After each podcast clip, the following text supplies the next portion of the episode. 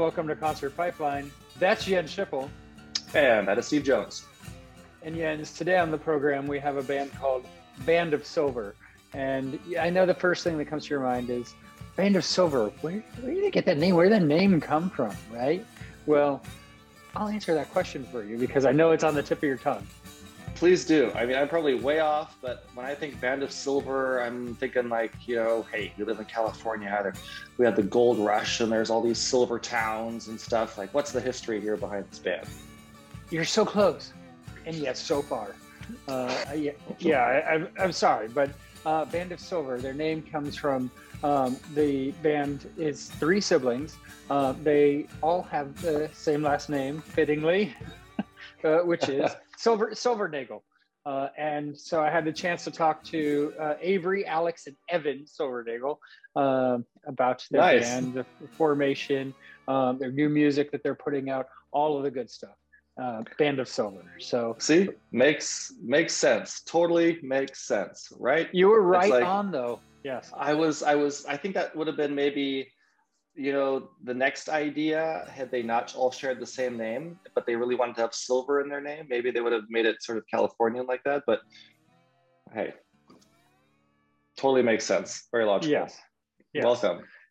Yeah. Well, well, before we get into the the band, we you know it's been a week, so we each have. I think you've actually it's been a little longer for you since uh, you've been on the on the program. You missed a couple, but uh, we're glad I to have did. you back. Yeah you know we've Thank even you. pumping yeah. out shows we've had so much content recently you know with BottleRock and other bands uh, lined up that uh, we've been putting out more than one a week some weeks which is uh, keeping us mo- uh, moving and shaking i'll tell you that and i know you're not always available so it's that's right and steve i think that the the most exciting thing about moving and shaking is when you actually do some moving and shaking would you like to demonstrate some of that moving and shaking this is this is as much moving and shaking as I get. So you don't yeah. any more than that, and it falls into the category of trying to dance, and that is not pretty. So no one wants to see that at any point. I don't have rhythm. I, I, I was born. I was born with no rhythm. It was a tragedy. The doctor said, "Oh my God, you have a healthy baby boy, but he's got no rhythm. I mean, his heart beats, but he's never going to dance." from the beginning. That's I think a lot of what brings us together, you know, here is uh, as pipeline brothers, right? So right, exactly. Yeah. So Steve, thank you for showing off your moves. You know, I knew that was a pretty big stretch for you right there. You know, you were getting pretty pretty down and dirty. Um, but I do have a story. Yeah, I do got, do I got, got a little bit of a story. I've got um, a little caveat. This is kind of gross. So if you're a a bit squeamish, you might want to just forward to the interview. Don't forward. Uh, we, stick around. This is going to be a great story. I can't wait. So, uh, oh my god. Okay, so um, um, I have decided that um, I'm going to go ahead and visit my dad. Uh, so my dad lives up in Seattle, and I'm going to go see him, you know, in December. But I wanted to see him before that too. Um, he is in his early 80s, uh, lives in a retirement home uh, with his wife. And um, I'm going to go up there second week of October. Uh, so I was just FaceTiming him, right? And um, he was wearing this, this uh, like this shirt that looked a little bit familiar, but looked new. And for my dad, that's really, really weird because he is so frugal. He only wears stuff that he's owned for a really long time, you know, like you know all of his attire. Yeah, yeah. I know all of his attire because it was basically the same attire that he had when I was growing up, right? It's the same stuff that he had in the 80s. Yeah. And in the 70s. And uh, but but this looked like an old piece. This this garment, uh, this piece of apparel looked like a, you know something he used to wear, but it looked just a little bit too new. So I had to ask him about it, right? So I said, "That is that a shirt or a jacket? That looks kind of familiar, but it looks kind of new." And he, and he said, you know, oh, well, you know, I, I, you know, I like this. It keeps me nice and warm and blah, blah, blah. And I don't think he was really able to remember. And then, and then I said, hey, you know what? Just, you're looking at the camera, just take your little collar, you know, and go like, go like this. Let me see the label. And he loves Eddie Bauer. So I figured, okay, you know, it's probably Eddie Bauer or something. So he does this with a label, but there's no label there you know and then he's like okay well let me take it off you know and i'm thinking I wasn't that serious, right? No. You don't have to take this whole thing off. I mean, don't make a big production, right? Yeah, yeah, So he takes it off, and then he finds somewhere along the sleeve or something, you know, the tag and it's you know a, a shirt from from Arrow. Uh, but he uh, it had this really cool like liner in it, so it was kind of like a little, you know, button up lumberjack Canadian lumberjack uh, uh, shirt sweater jacket thing. And as he was examining it, he found this tiny little crawling bug, teeny tiny bug, and he's like, "Uh oh!" And he grabs it and he pinches it, and all this blood comes out of it. And he's like, uh, it looks like our bed bugs are back. Oh no. And I said, Oh, are you kidding me? You have been battling with these bed bugs. And then he um he's so used to, you know, killing these damn things because he's been literally uh battling with these bed bugs ever since more or less COVID hit. And it's been like uh it's been like a um an ongoing thing. It's like on off on off on off on off and uh and uh, then he shows me his finger right there's a little bug with like blood everywhere I go, yeah. you know, I don't really need to see that. And then he finds another one on his shirt, and and you know, we kind of go through the history again. It's like, okay, you've had this a bunch of times. Uh, the fumigators have been in there, right? They've sprayed everywhere. Um, that worked for a very short time, but then they came back. Then is this just like his the, place or is it the whole old, old folks home? It's spotty. It's spotty. Yeah. So they live in a, a, retirement community and there are a bunch of different buildings. And the building that he's in has like five floors in it. A lot of people uh, that live there, but generally this isn't a problem. It's just for some reason it's been a problem lately. Um, but they've never had this issue before, and generally most people in this facility don't have this problem. Uh, then they brought they brought in like the the dog um, that can sniff the bed bugs. You know, it goes through the same training that that uh, the dogs that can smell, you know, bombs go through. Uh-huh. And uh, and uh, the dog found a couple of new places. You know, they got rid of that, um, solved the problem for a very short time, and then it came back.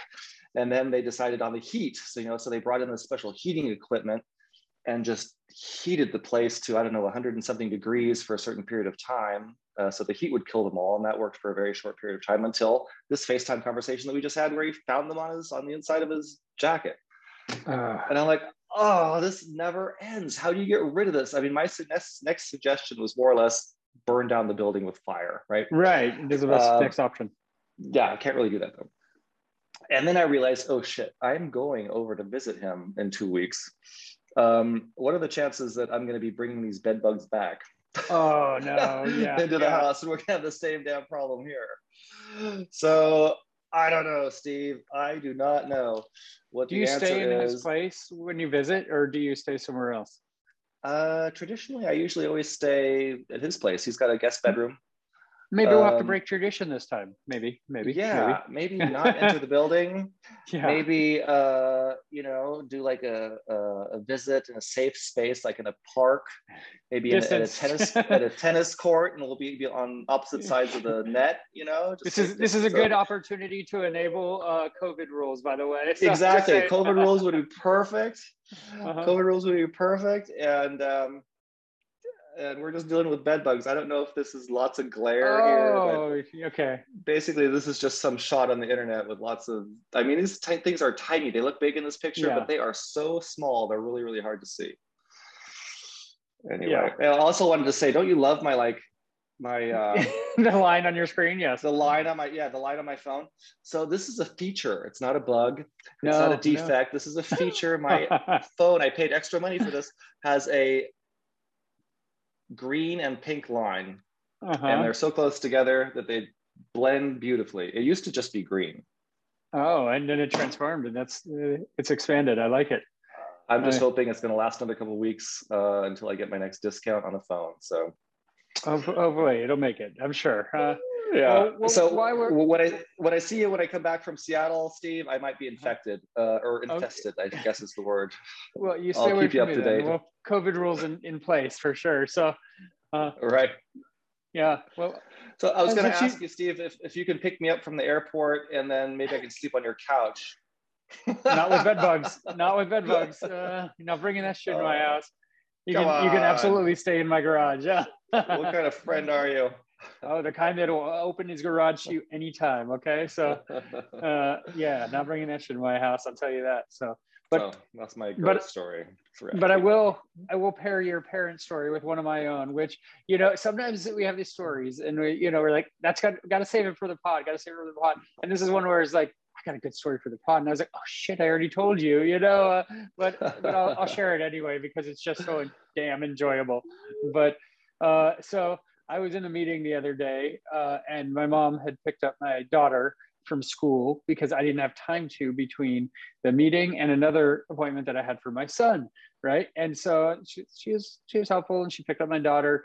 They showed up two minutes before my meeting started. I'm in my meeting, and then my daughter comes over to me while I'm in my meeting presenting, and uh, and shows, "Hey, look what look what Grandma gave me. Look what I got. Look what I got." I'm like, "I can't right now. I'm in you know I'm in a meeting. Leave me alone, right?" And uh, uh, and so then I see it later, right? And it's this little mini fridge, tiny mini fridge that can hold a couple water bottles or something, not a lot, right? Uh, Right. And it's a Pepsi fridge. And uh, and later I find out that uh, that uh, my gr- my mom, my daughter's grandmother, charged her uh, th- thirty dollars for this mini fridge, um, wi- um, tucked down from forty dollars, uh, which uh, which she had asked for, and took thirty dollars of my daughter's money for this fridge that I'm sure. I'm sure she didn't pay more than five dollars for it uh, uh, at a garage sale or something. Because I know my mom. This is what my mom does, right? I mean, not typically charging my daughter for things, but but petty like that to to a degree as well. And uh, and and I look look it up on Amazon. It's twenty nine dollars on Amazon, and you know, and and so my daughter got ripped off by by her grandmother. Was not too pleased about it. You know, really wanted the mini fridge because I think she's probably saw it in the back of my mom's car or something, and was like, ah, okay. And my mom's probably like forty dollars. And you know, and she and I guess she was going to sell it or something. I don't know what she's doing, but I was like, I, Yeah. I've got no words. I've got no words. Like I don't even know what to say to that. I, you know, when you first told me the story, I'm like, was she confused about how much it was, and she wasn't trying to actually make a profit off of a little kid? she's trying to make a profit. And what's one what's interesting, it's not like she needs the money or whatever, but it's it's the same sort of thing. Like my mom took a trip with my daughter uh, I don't know, a month and a half ago, a weekend trip to I think Pismo Beach or something. And my mom uh, to me uh, while I was, I had her on speakerphone or on the phone beforehand or something, and she was like, uh, you know, send your uh, your daughter with twenty dollars in case she wants to buy anything. And my daughter in the background is like, I don't, uh, I don't want to, you know, and she wanted to save her Mhm. money or whatever, right? Wasn't interested. Right. And so, and then my mom was like, okay, why don't you give me twenty dollars uh, for food? For the trip for this trip that she planned and everything, it's not like she's asking for payment for the hotel, but she it just had to be that I don't know why she needed that twenty dollars in that She moment. needs 20 bucks for you. something. Eh, but I'm like, no, I'm like, this is your trip. like, if it was different, if she was like, hey, can you help me with this? Or like an, an advanced sort of thing, like we could have talked. But just mm-hmm. immediately after my daughter was like, I don't want to bring $20 for this, you know, sort of thing. She comes to me for the same exact amount of money. It's just weird, man. Yeah, know, that's so- weird, man. I mean, when I was a kid, 20 bucks was a lot of money. I don't know what it's like for kids these days. Is that a lot of money or not? I, I I, give my daughter so I give my daughter ten dollars a week allowance. Five of it goes to savings, and five of it she can do whatever she wants, save it until she's ready to buy something, whatever, right? But five of it will go to savings, and then we'll transfer that to her savings account eventually when a stack of it adds up or whatever, right? Um, Right. So that, that's what I give, and I, I mean, we talked about her mom doing the same thing um, at uh, at their house. I don't think she does, or she doesn't do it consistently, probably. But I, you know, I Mhm. went to the bank and I got a stack of five, so I make sure that I do it most most weeks at least. Uh, Yeah. that I remember. And that I remember. I'm pretty consistent overall. so she's that's what she gets. So thirty dollars is six weeks of her allowance, you know, which is not nothing. Uh, on Right, this little right. little fridge that she just yeah, yeah, Right. she got duped and you know Yeah. it's. it's I, I kept it- on trying to think about this in different ways. Sorry to sorry to I didn't mean to cut you off, but I you know No, as, as like a parent, I was trying to step into her shoes. I mean, I'm not a parent, but I was trying to step into her grandparent shoes. I guess is what You're I'm not a trying say. grandparent either. No, I'm not a grandparent either, right? And uh, I'm like, is like, is she trying to teach her a learning opportunity, a learning lesson? Like she knows that that uh, your daughter gets allowance, right? So your daughter obviously knows, you know, how long it takes to save up a certain amount of money. So was this kind of like a, a test? This is how my brain was working. Like, okay, so was your grandmother, was her grandmother trying to kind of test her to see if it was worth $40, saving up $40, you know, weeks and weeks of saving $40 to buy this mini Pepsi fridge. Like, was that was that worth it to her? Like, and I and I, and I'm thinking that um, you know she was hoping that that your daughter would say no, you know, that's not worth it, but she said yes, right? I mean, there was a little bit yeah. of haggling to to 30 bucks, and right. that's that was the sale price, right? So then I'm wondering, okay, maybe that was like a, a like a, a, a lesson in in how to spend your finances because now she's got this thing for 30 bucks and she doesn't have the 30 bucks, so was it really worth it? you know, but I don't. I don't think, think that. Mom, there's, I don't think that there's not it. that much thought. I don't think that was it. I think she just needed the forty bucks, and she, she was bummed money. That she didn't get forty bucks, and now she's stuck with thirty dollars, and she's just still trying to figure out how to get the extra ten bucks. so I call my mom, and I'm like, "You're taking advantage of an eleven year old. What are you doing?" Yeah. You know, I'm like, "Give her her money back," and she's like, "Oh, I wasn't going to keep it," but she did. It's in her, you know, and whatever. And so the next she time she's totally going to keep it you know, over. She's like, the money's uh, in my car. It'll be there till she, you know, till she's there next or whatever. But it's just like, come on, give her forty dollars back. You, you owe her more than that because we're taking advantage of an eleven year old, right? And you had to you had to bust her balls, right? It's not like yeah. she she was yeah, like, no, okay, oh no, her, she you know, lesson is over. Here's your money back. Yeah, Jaeger's yeah. dog Jaeger's like coming at me. That's, that's, He's like, yeah. My dog eats people. I, I didn't yeah. tell you that. Yeah, my little dog looks. He's he's really a gremlin. Don't don't get him wet because he will no. bite your head off. Yeah, yeah. Replicate. Yeah. yeah. Uh-huh. We've we've lost more friends that way. So. Mm. Well, a couple of good parent stories. Uh, thank you, Jens. Uh, I think we should bring our guest in now. Like I said, yeah, uh, Band of over. We we had uh, Avery, Alex, and Evan um, and uh, had a good chat with them. We had, a, we had a fun time. So let's go ahead and let's bring them in, shall we? Yeah, let's do it. Uh, well, welcome Avery, Alex, and uh, Evan. Um, I want to start by asking uh, asking you guys how you have been holding up for the past year and a half. How is how has it treated you? What has your experience been like through everything that we've been going through? We've tried to make the most of the downtime that we've had, um, we went out to LA and did a lot of writing. And so we got pretty much like all of our 2021 songs written in 2020 as like the world was shut down and stuff like that. And then we've just been trying to focus a lot on doing things digitally and getting our name out there on social media and Spotify and stuff like that instead of doing live shows. But now that live shows have opened back up, we're on tour. We're currently in Little Rock, Arkansas, waiting to play live tomorrow. So that's really exciting. Yeah. Nice. So you're excited about the tour. Tell me about what, what you have planned with the tour. Um, we've got um, three dates this week. So we'll play Friday, Saturday, and Sunday. Today is Thursday. Um, so that's tomorrow. And the next two days after that. And then in October, um, we have, I think, nine more dates. And that's going to be from October 16th to um, later October. I think the ending is October 27th. And all that gotcha. is with Miller and Fly By Midnight. Yeah. So how'd you get set up with that tour? Um, I think it was it was through our booking agent. She's working as our booking agent and uh, manager. Her name's Eva, and she does an awesome job. So, yeah. Yeah. Um, so uh, going through quarantine, what did you learn about yourself, or how did you? Uh, what did you kind of take away from that uh, experience so far? Uh, personal interactions are very important. I oh, yeah. I was really trying to kind of put myself out there more and go meet people and stuff before the quarantine, and then the quarantine happened, and obviously that got shut down pretty quickly. Couldn't go out to bars or a lot of social areas, and so um, we've been doing a lot more hanging out with kind of the friends that we had initially, um, like going into that, and we've just kind of strengthened our bond with them, I guess. Yeah, yeah, makes sense. Um, so let's talk about um, kind of growing up. I mean, uh, tell me about the music uh, that was in your household when you uh, when you all were kids, and, uh, and, and Alex and Evan, feel free to jump in too.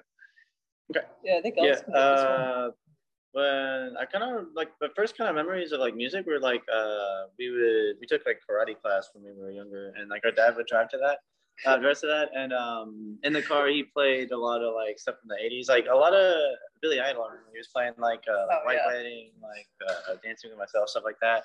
And I remember he would turn on the radio occasionally. Um, I remember Fireflies by Owl City was like on there. And so you remember when that came out? yeah. I don't.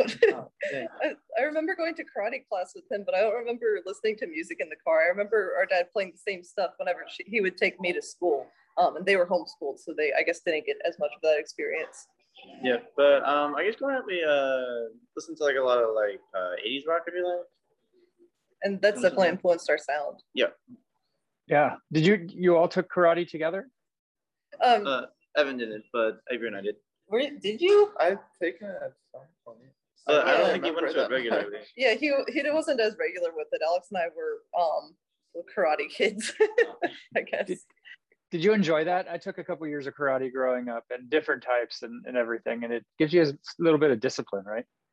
Yeah, it, it definitely gave us a lot of discipline. I, I really enjoyed it. The dojo got shut down, and that was when I was like in Uh, third or fourth grade. Like I was really young, and then I ended no, up I taking was it. in third grade when I. Oh, really? I guess I was in fifth grade then. But anyways, um, I ended up taking it again in high school, and I loved it. It was my favorite time of the day was getting to go to martial arts, and uh, I just I really enjoy knowing how to defend myself if I was ever to get in a bad situation, and then also just hitting stuff is a lot of fun for whatever reason. I'm not typically a violent person, but that's just a really good way to just like calm yourself Yeah, down and get exercise. That's yeah. what my uh, chiropractor has his kids do. Is there if they're like salty or something, he just tells them, "Okay, we'll go hit the bag for ten minutes." I'm like, "No," and I'm like, "Okay, well, we'll make it eleven minutes then."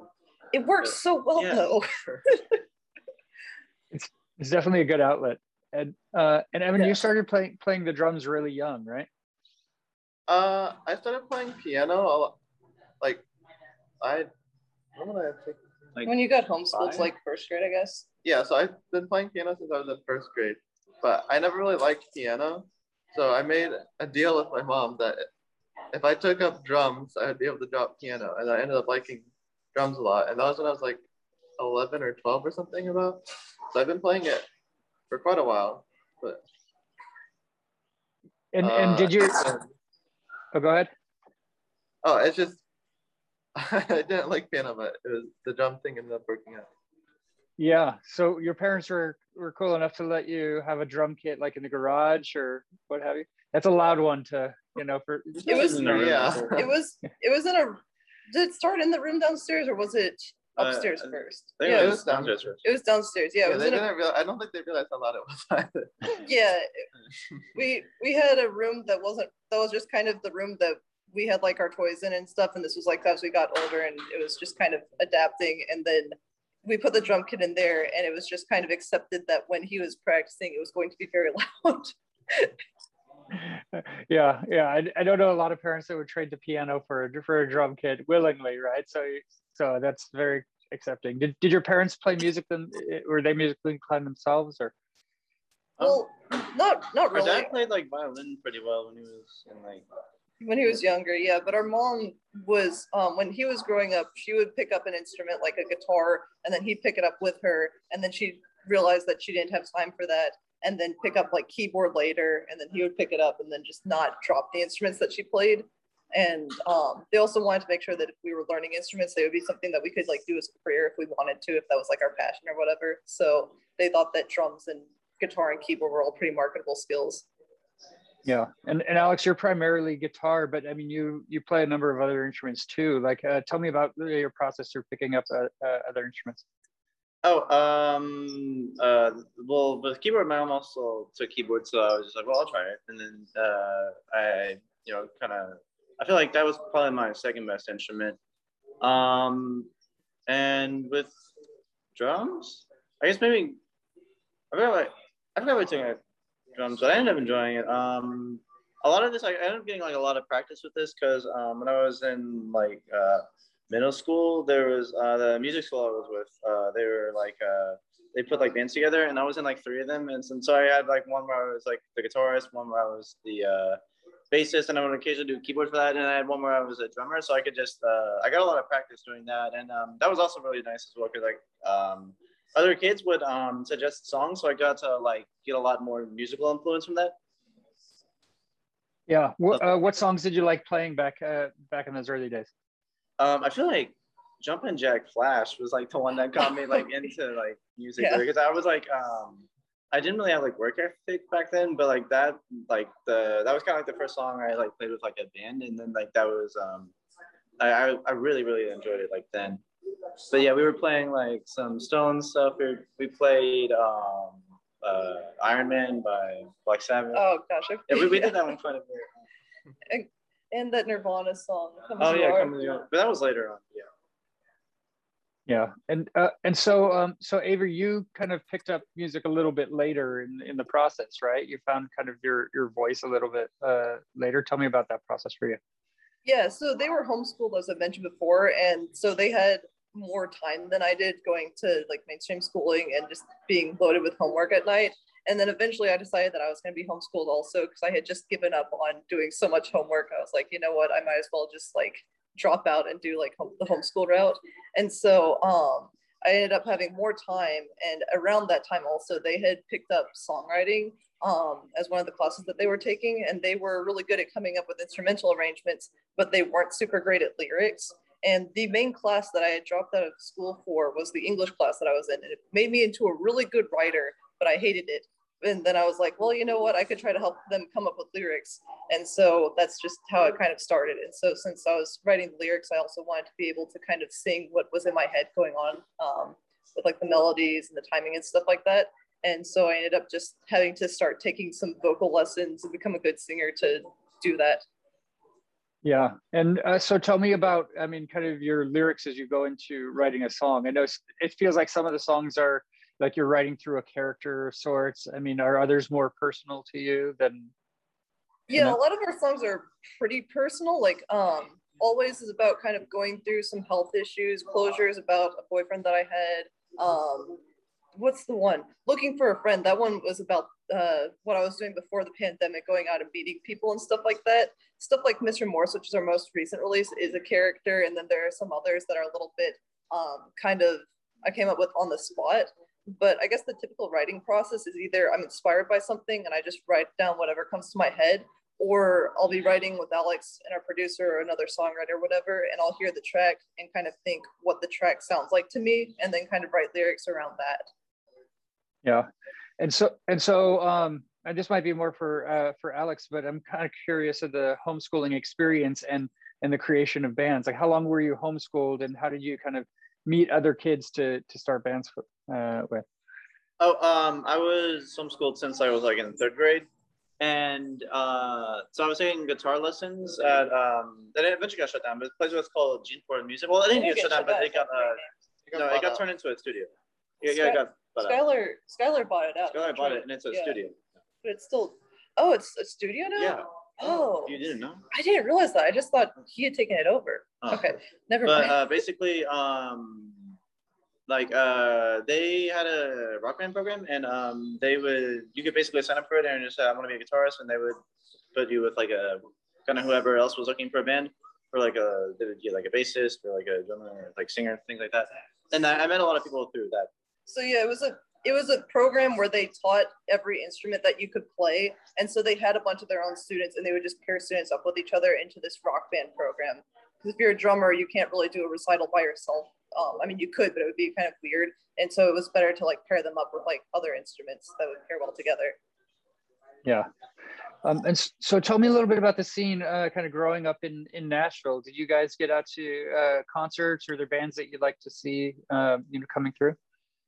Yeah, there have been a lot of really awesome concerts that have come through Nashville. We've seen Linkin Park, Imagine Dragons, Panic at the Disco, Weezer, Fall Out Boy, like any others. Um, I saw um, but I can't think of their name. Uh, uh, who are Pumped Up Kicks? Oh, Foster the People. Yeah, People. Foster the People. about yeah. yeah yeah and so that was that was really neat if i could see um people now Gorillaz. Oh yeah, Gorillaz. Oh, Gorillaz would be so cool.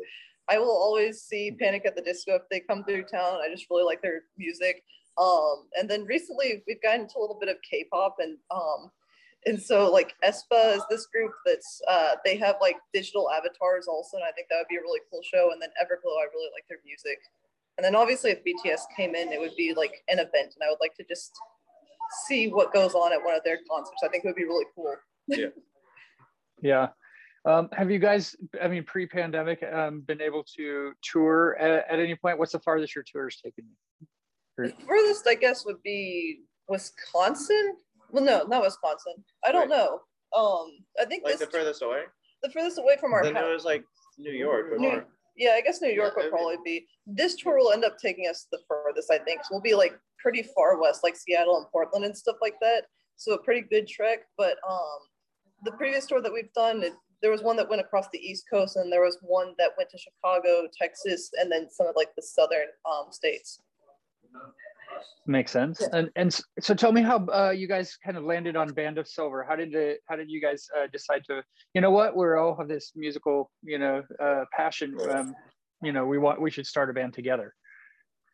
I think that was when I joined them for songwriting, and we started coming up with our own stuff. And we thought, you know, this is really cool. This is stuff that we would like to share with the world. I thought it was funny the name. Oh, the name, yeah, we're we're the Silvernagels, and so we took silver from that. And But we how had, up with um, the name. our, our original name was Silver Linings, and then uh, there was a like a marching band in Sweden that had that copyrighted. Even though we, the United States government gave us the like patent for it, but they. Uh, They we did. had gotten some like uh, legal advice saying not to do it because the the uh, Swedish uh, band like owned the patent for that. So then we had to change our name. So then uh, Band of Silver was Sweden. we didn't want any beef with the marching band. Didn't don't want to start things over there, right? So No. No, they Yeah. seem pretty chill, so yeah. better not to rock the boat. Yeah. So I want to ask you about um, some of your your videos. Um, artificial intelligence. Um, that that's an animated video. Tell me about kind of that uh, the style of that and kind of where that came from. We've been working with these um, with this group called Layrat Studios, and I think they're in Costa Rica, um, or they might ship it out to other people. But they are super talented animators, and they've done. Um, they did that video. They did artificial intelligence, or not. They did artificial intelligence. They did Ari Ari Not, is what I was trying to say, and they did Con the Headlights. Um, so all those are animated by them. I think they used it. They've used different groups of animators for each project, but they've done a really good job, and they've been just really good to work with. So that's where that comes from.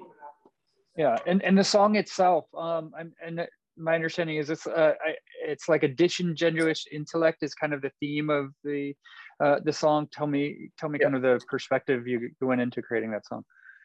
Um, uh, I guess really just at the time, I kind of knew people that, um, uh, how do you put it?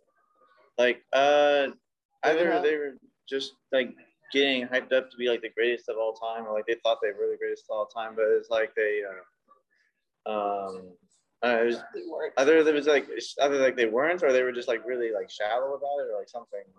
And then I, I just kind of put that song together about it. Yeah. That one was written a while ago, though. Yeah, but that was like a long time ago.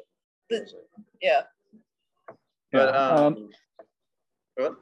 Oh, go ahead. Yeah. Uh, no, I'm sorry. Yeah. Uh, so, um, so your other videos. Um, let, let me take a look at which other one I wanted to kind of bring up. Um, but uh, oh yeah, here for a good time. That's like a uh, that was like a party scene. Tell me about the creation of that and uh, and how that came about. Um, so like the premise of the song was, uh, I was trying to like create, I was trying to like recreate something from like the '80s, kind of like in like a Def Leppard kind of vibe. Uh, so the original producer we took it to was like uh, Mitch Marlowe, and then uh, we took it to Mike Green after that because um, we, we needed some like songwriting help with that uh, initially, and then so uh, Mitch helped us with that, and then we kind of wanted to like add it to like the album, so we uh, kind of uh, finished the demo with Mike, and then he kind of said like that we had created pretty much like an exact replica of something out of the 80s, but it was kind of dissimilar to like some of our other stuff. So we uh, altered it a bit, and it's still like it has an 80 vibe, 80s vibe, I think, but um, not like nearly to the same extent as it like used to. So, um, but basically, uh, we kind of took inspiration from bands like uh, like Bon Jovi. They wrote like uh, "It's My Life," and they had. You have you seen the "It's My Life" video? Oh yeah, yeah. yeah. It's Yeah, been a while. um, It's been a while. I haven't checked back on it in a while, but Yeah, there were a couple of videos like that, but uh, you know like the the like where they're underneath the little arch thing, And and it's there's like, like they're those, in an like, underground tunnel kind of vibe. Yeah. And that's what we that's the vibe that we kind of asked for for the video was like a big kind of underground party type of thing. yeah. Yeah. And and tell me about working with Mike Green. Like I mean, he's uh, produced uh, you know a bunch of your um, recent songs. Like what what was the dynamic working with Mike? Um, we started songwriting with him back in 2019 and we realized that he just really got our sound. Like he picked it up really quickly and we did um we initially did three days of writing with him and we've got four songs done in that amount of time. And um we just really liked working with him and so we decided to take um all our songs to him to get produced Yeah. And uh, what Yeah. did he br- what did he br- what did he bring to it that like you uh, you went you, you brought the songs in and like kind of what did he pull out of you guys to to make those songs? Um, uh, I mean, uh, I feel like uh, it was kind of. Actually, I don't know. I think he, for me, writing the lyrics especially, he's really big on like getting the melody right. Like the cadence needs to be Oh, like yeah. on. Um, the pitches need to be like correct. Like it, it's not this note, it's this note. Um, so things like that, just being really professional about Yeah, that he was kind of really good at looking like, at like really fine details. Yeah, and um, and making sure that Alex is playing the solo. We have um a take where it's just really clean. Yeah, but it's like that. it would be like every single note would be like so there'd be like a take within like 30 notes or something like that, and be like, well, well this is this one that we need to do over. But then uh, the ending product is always like really good. But then he's also really creative and really good at letting us kind of come up with the, the ideas that we want and kind of get them down. But then he takes it and kind of refines it and adds in really cool sounds. Like he has a million plugins that he can use. So like Oh, yeah. if we're looking for like a xylophone with reverb and distortion he probably has a plugin that sounds something like that. And so um and so he's really good at just finding that kind of stuff and adding just bells and whistles that we might not think of to the song. Yeah. Yeah. Um, Alex, you got a new gu- guitar recently, right? Oh yeah, I did. T- Yeah. t- tell me about tell me about that. How do you like it? Uh, I think it's really cool. So you know the song uh, "Shot in the Dark" by Ozzy Osbourne? Yeah. Yeah. Um, I initially thought you required a Floyd Rose to be able to play that. Then I looked it up on the internet. You actually don't after I got the guitar. But I think it's nice to have a Floyd Rose anyways, because like there's some like uh, Steve Vai stuff that um, you can do with like it. Uh, mainly, I just wanted to be able to like bend the whammy bar, uh, directing the pitch up rather than uh, down, um, but still also down.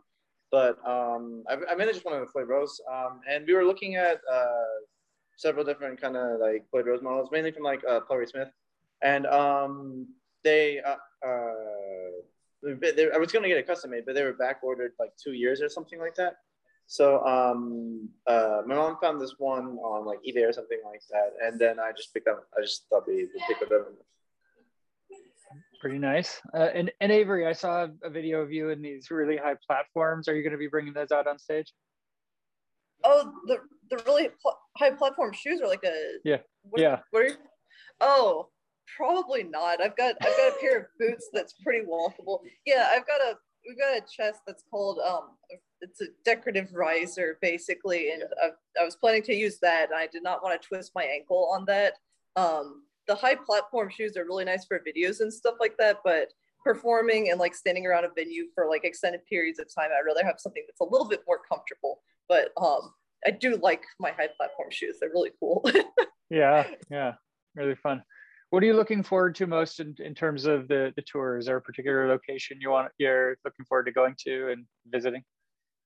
Not really. I just think playing live is going to be so much fun and also getting to meet people. We really like working at the merch booth and like getting to interact with fans and like um, kind of introduce them to like our music and stuff like that and see their reactions to the set. And that that's that's one of my favorite parts. But obviously like the adrenaline rush that you get from being on stage and singing and stuff like that is also a lot of fun. Yeah, very cool. And and tell me about the experience of writing and recording in LA uh, for your uh, Always EP. What what was that like for you guys coming out to the West Coast to do that? We had to fly. I didn't really like. oh my gosh. Not a What was- fan. Not a fan. Well, it was different because we, it was our first time recording with a producer. Like we had done some studio work before, but Alex was typically the one who produced it, and so it was neat getting to have somebody like go through and like really make sure that our songs were sounding like as polished and cool as they could. Um, and so that was like that was totally different. They brought a lot of different ideas to the table that we hadn't had before. Like for for the um, title track always we had had that song for a really long time and we thought it sounded really good but he had the idea to add like a string section to it and i think that really um, kind of improved the song overall and so just little things like that on all the tracks that just adds up and makes all the songs just sound like as good as they can pretty much yeah well, uh, did you do anything else fun in la while you were uh, in the area we drove out to malibu and seeing the mountains was really nice and then um, we went to the beach one time. We went, yeah, that, that was Malibu Malibu beach. Beach. Oh, yeah. oh. and then uh, we- I went to a thrift shop and got some cool pants for my friend because uh, and like a, uh, oh, and then we did the Walk of Fame. I also got Oh, some yeah. cool clothes there that were surprisingly cheap but very cool. Yeah. yeah and, and uh, are you continuing to write for uh, a new release do you are you even are you looking that far at this point what does that look like for you We've got our 2022 pretty much planned out, like our songs. Um, we know what songs we're gonna release then, and then we are working to get in with more writers, um, kind of later this year, probably after like the tour has died down and stuff like that. Yeah. Uh, very cool. And and one last question: uh, with the when you're on tour, you're in the van, you're uh, dri- driving across. Who's in charge of uh, uh, the radio? What do you guys watch or listen to? Uh, we usually use earbuds. yeah, we use like earbuds. Yeah. Oh, do you? Um, yeah, um, we've watched a lot of anime on tours before, um, Yeah. especially like we used to have, a, um, there was somebody else in the band originally, and he was like super into anime. So we watched like Steins Gate, uh, My Hero Academia. My Hero Academia. What was the one that you really liked? Future Diary, and like a bunch of stuff like that. Um, Yeah. Just so much anime. But if we, we haven't turned on anything yet, but our van does have a TV that we could use, and um, so we'll we'll figure something out for that. But it probably will be anime. Yeah. Very cool. Well, thank thank you three for taking the time today. I appreciate it, and uh, congratulations on the new EP and the tour, and uh, and for all that you have uh, planned for 2022. I'm sure it's going to be a really fun year ahead, and uh, uh, there's a light at the end of the tunnel, right? So yeah, definitely. Thank you, by the Awesome. way. Well, thanks for having us. Yeah, thank We you really for appreciate us it. on. Yeah, this Yeah. was a lot of fun. hey, yeah, absolutely. All right, you guys have a good one. Okay. Thanks. You You too. too. Bye. See ya. All right. Bye. Bye. Bye. That was the interview with Band of Silver here on Concert Pipeline. And Jens, that takes us to the final segment on the program. What is it? Well, it's time to discuss some music news, Steve. Uh, our segment where we talk about what's going on in the music industry.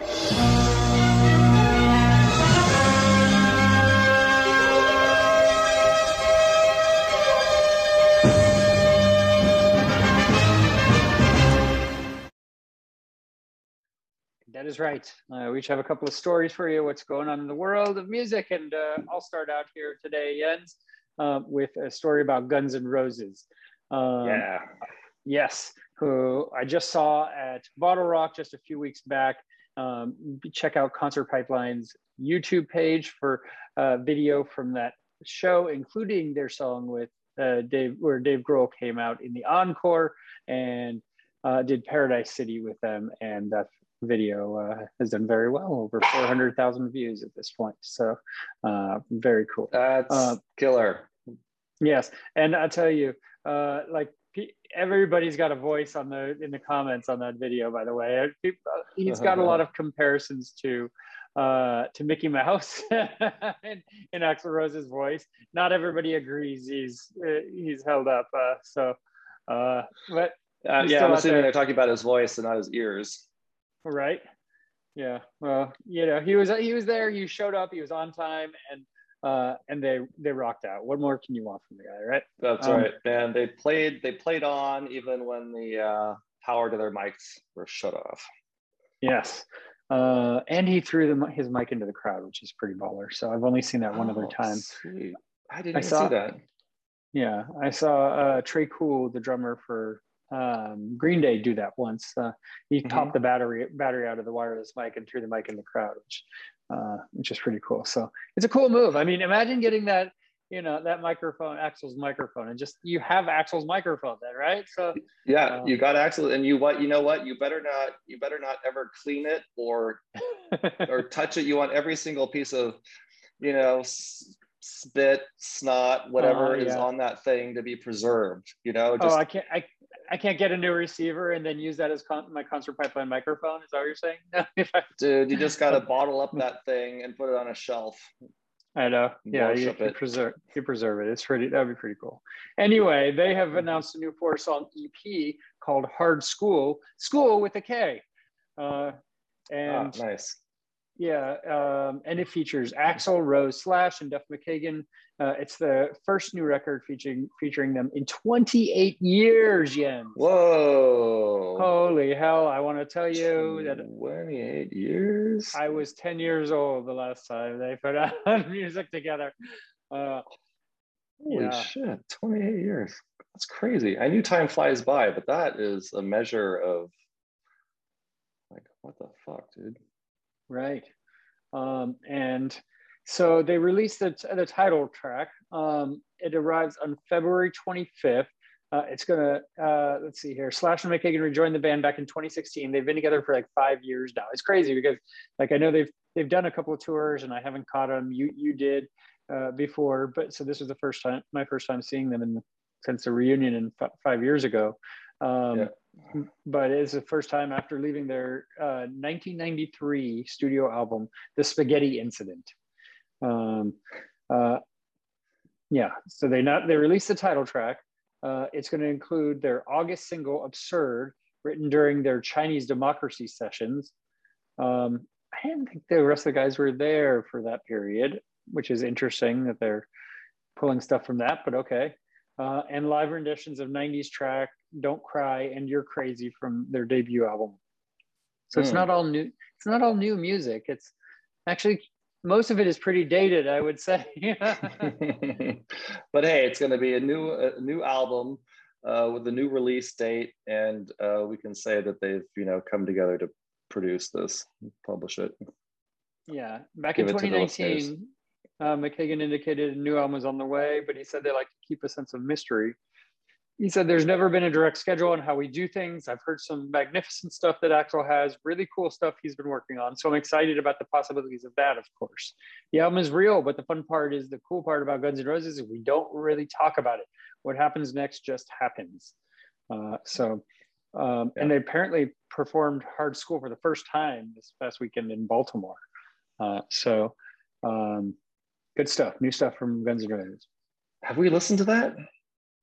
I don't think we have. Um, I mean, I, I guess it's on Apple Music, right? trying to remember if we've listened to that. Yeah, I, I know. I think we've talked about it before, and and I was um, listening to a uh, one of these videos on YouTube that somebody put together of Axl's Axl Rose's concert performances over the years, right? Um, where he had his signature voice back in the day, um, up to you know his very latest stuff, and it was the same song basically, uh, snippets of the same song recorded um, uh, throughout the years over and over and over again in this video just to give you the idea of how his voice has changed over time right Mm. and it's really interesting to, to, to see that stuff because there you are in the crowd like Axl woohoo, blah, blah, blah." but when you really be analytical, you know when you're analytical using your analytical ear it's like shit man i feel bad for this guy I don't he think just you know he, he just doesn't changed. have it like he used to yeah No, but here's here's a little bit of Hard Skool.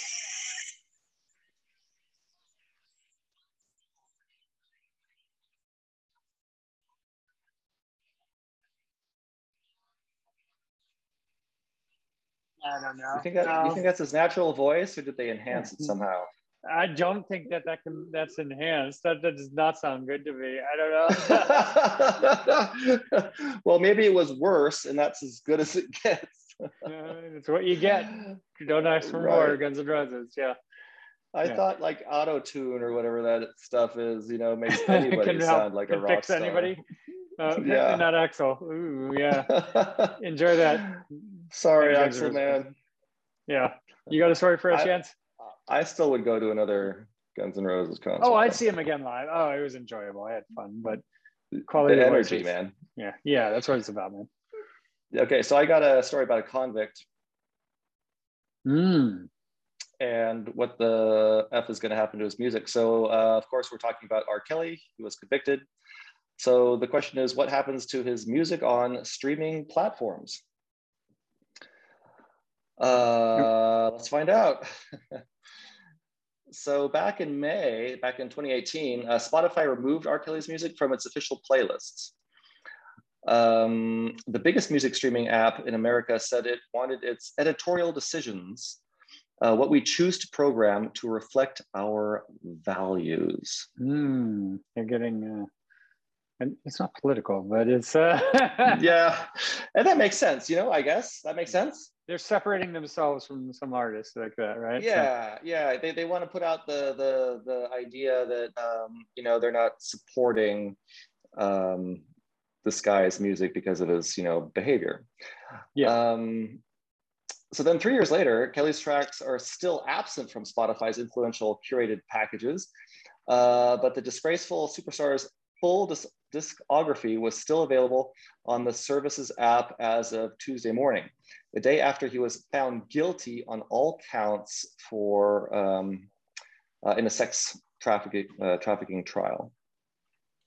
yeah. He got busted. Um, he got busted. He got busted for sex trafficking. And um, I just want to ask you, Steve, how was your quick trip to the loo?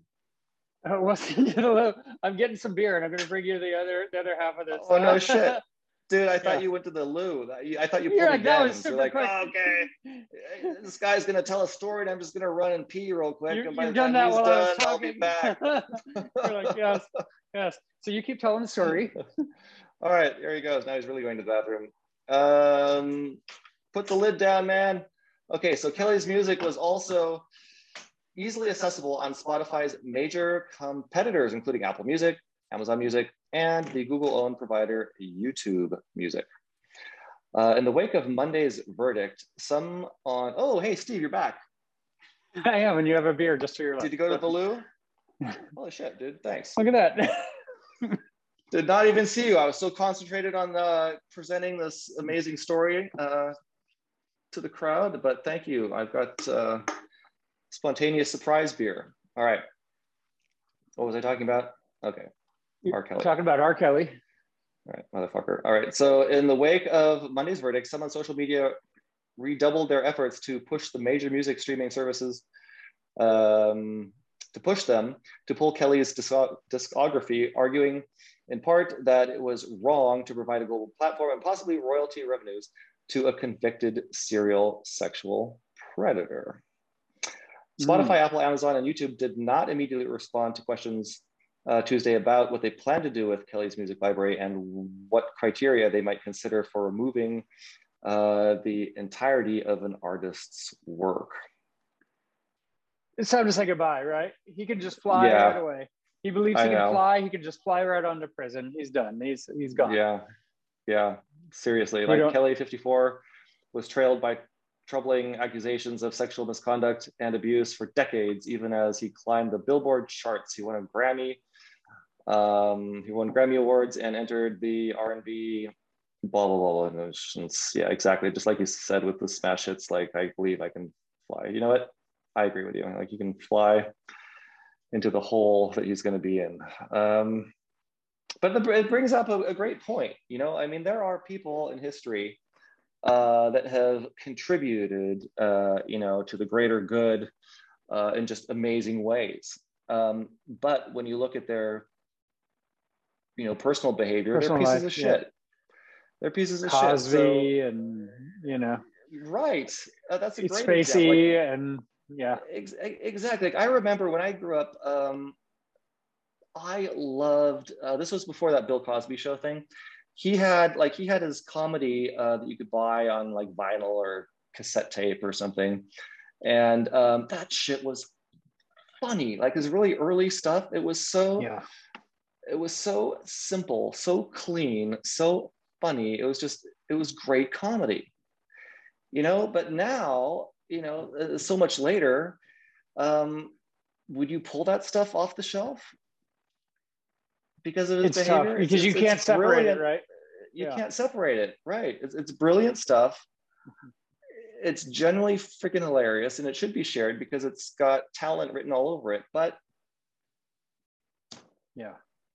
I don't know. And I know there are a lot of comedians who struggle do? with that too because they looked up to him and uh, and he was I mean he definitely paved the way in a lot of senses. Mhm. But Yeah. he was doing more than just paving the way. He was paving other things as well, and it, you know, and it wasn't. Oh God, I'm sorry. yeah. Okay. Anyway, moving on. We're, we're, we're fast forwarding to the next thing.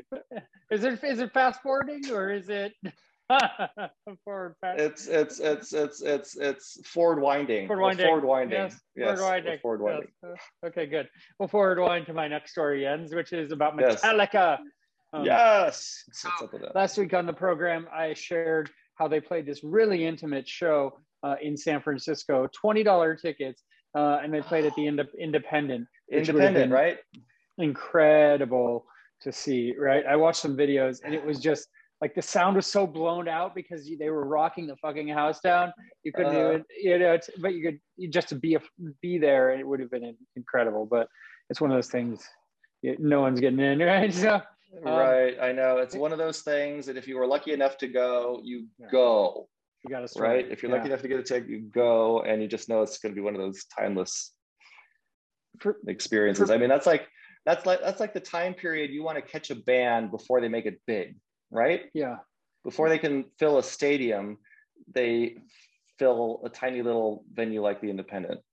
yeah. And I've I've seen some shows like like I've seen Fun. Uh, I mean, a band that I was really I was a fan of Nate Ruess and his music, lead singer of Fun. Mhm. Uh, I saw Yeah. them, uh, you know, a lot, and I followed his former band, uh, The Format. So I I followed his career, and I saw them at a tiny club in like Sacramento that holds like a hundred people, uh, sort of thing, you know. And I saw The perform at that same place, uh, but so seeing them before they exploded, and then he disappeared off the face of the earth after that. But Yeah. and but the closest thing I have is, I mean, I saw Green Day at the Warfield where tickets went like that. Uh-huh. Um, after like two weeks after they played ATT Park, uh, you know, and they they played the Warfield where they opened for themselves as the network, uh, you know, their side band sort of things, uh, and um, and that show was incredible. I mean, but so I've been to a couple of shows where you're just like, oh, this is the coolest thing, right? But um, Right. but that would have been freaking cool. I know, I know, Yeah. like Foo Fighters have played Slims before, and you know, it's just like something like that. It's just like too cool. Uh, well, Metallica per- performed the Black album at uh, Louder Than Life festival, um, and uh, so that's their 1991 record. Um, and it's in, they performed it in, its- in its entirety during a September 26th appearance at the Louder Than Life Festival in Louisville, Kentucky. And fan film video has been shared online, of course. Um, they opened the show with 2016's Hardwired and a pair of classic tracks. They launched into full version of the album in reverse order, uh, beginning with the rarely played "The Struggle Within" and "My Friend of Misery," and eventually closed with the uh, the, the regular set uh, with "Enter Sandman" before returning for encores. Um, and um, and so that was their second uh, appearance during the weekend event.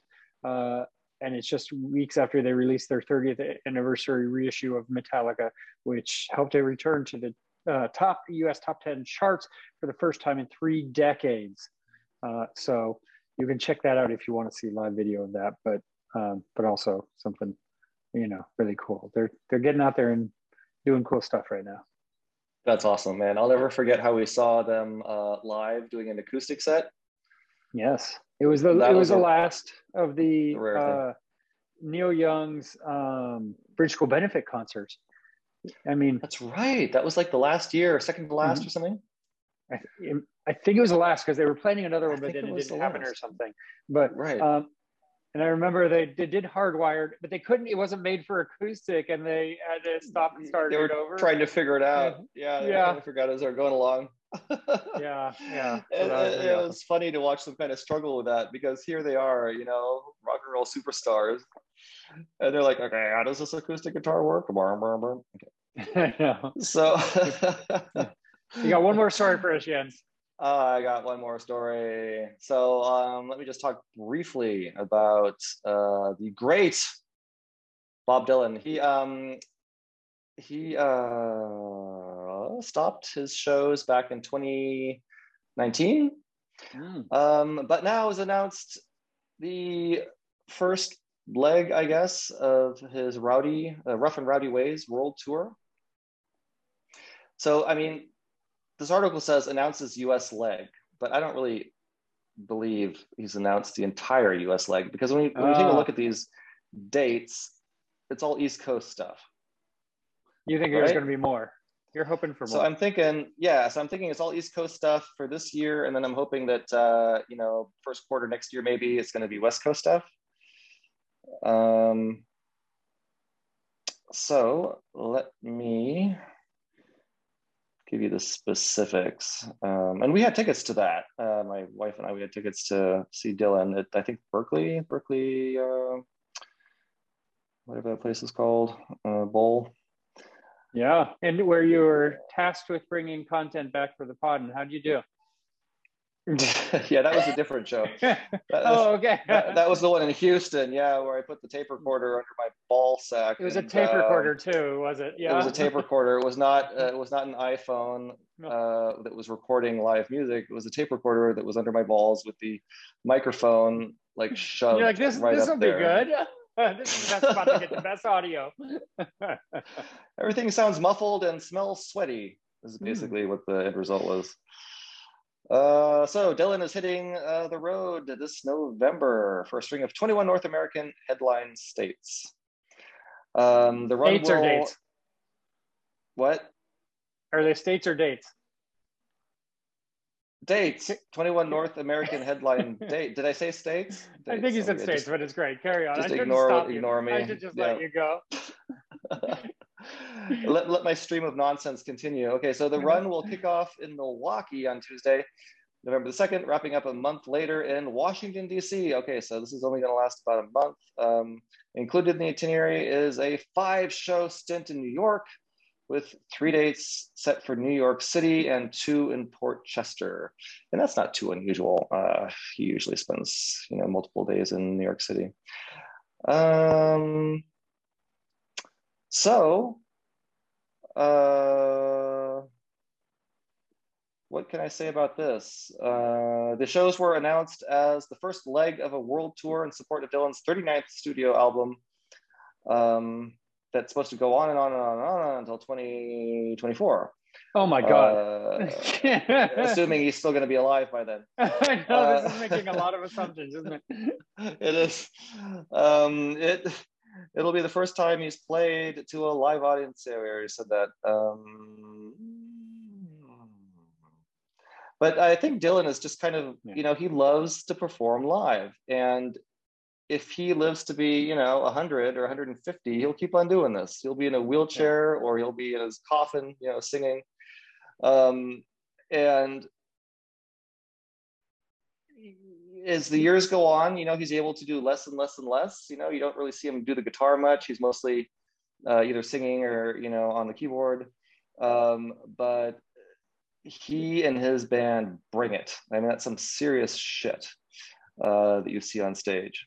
And um, I mean, you know, like the critics say, he's performed some of his best music of his entire or best concerts live, you know, of his entire life uh, in, in the in the latter part of, of his life. So Yeah. definitely worth seeing. All right. Well, good stuff from uh, from the Dylan camp. And Jens, that takes us to our final story, which of course has to do with the one, the only, Mr. Uh, Dave Grohl, right? Dave Grohl.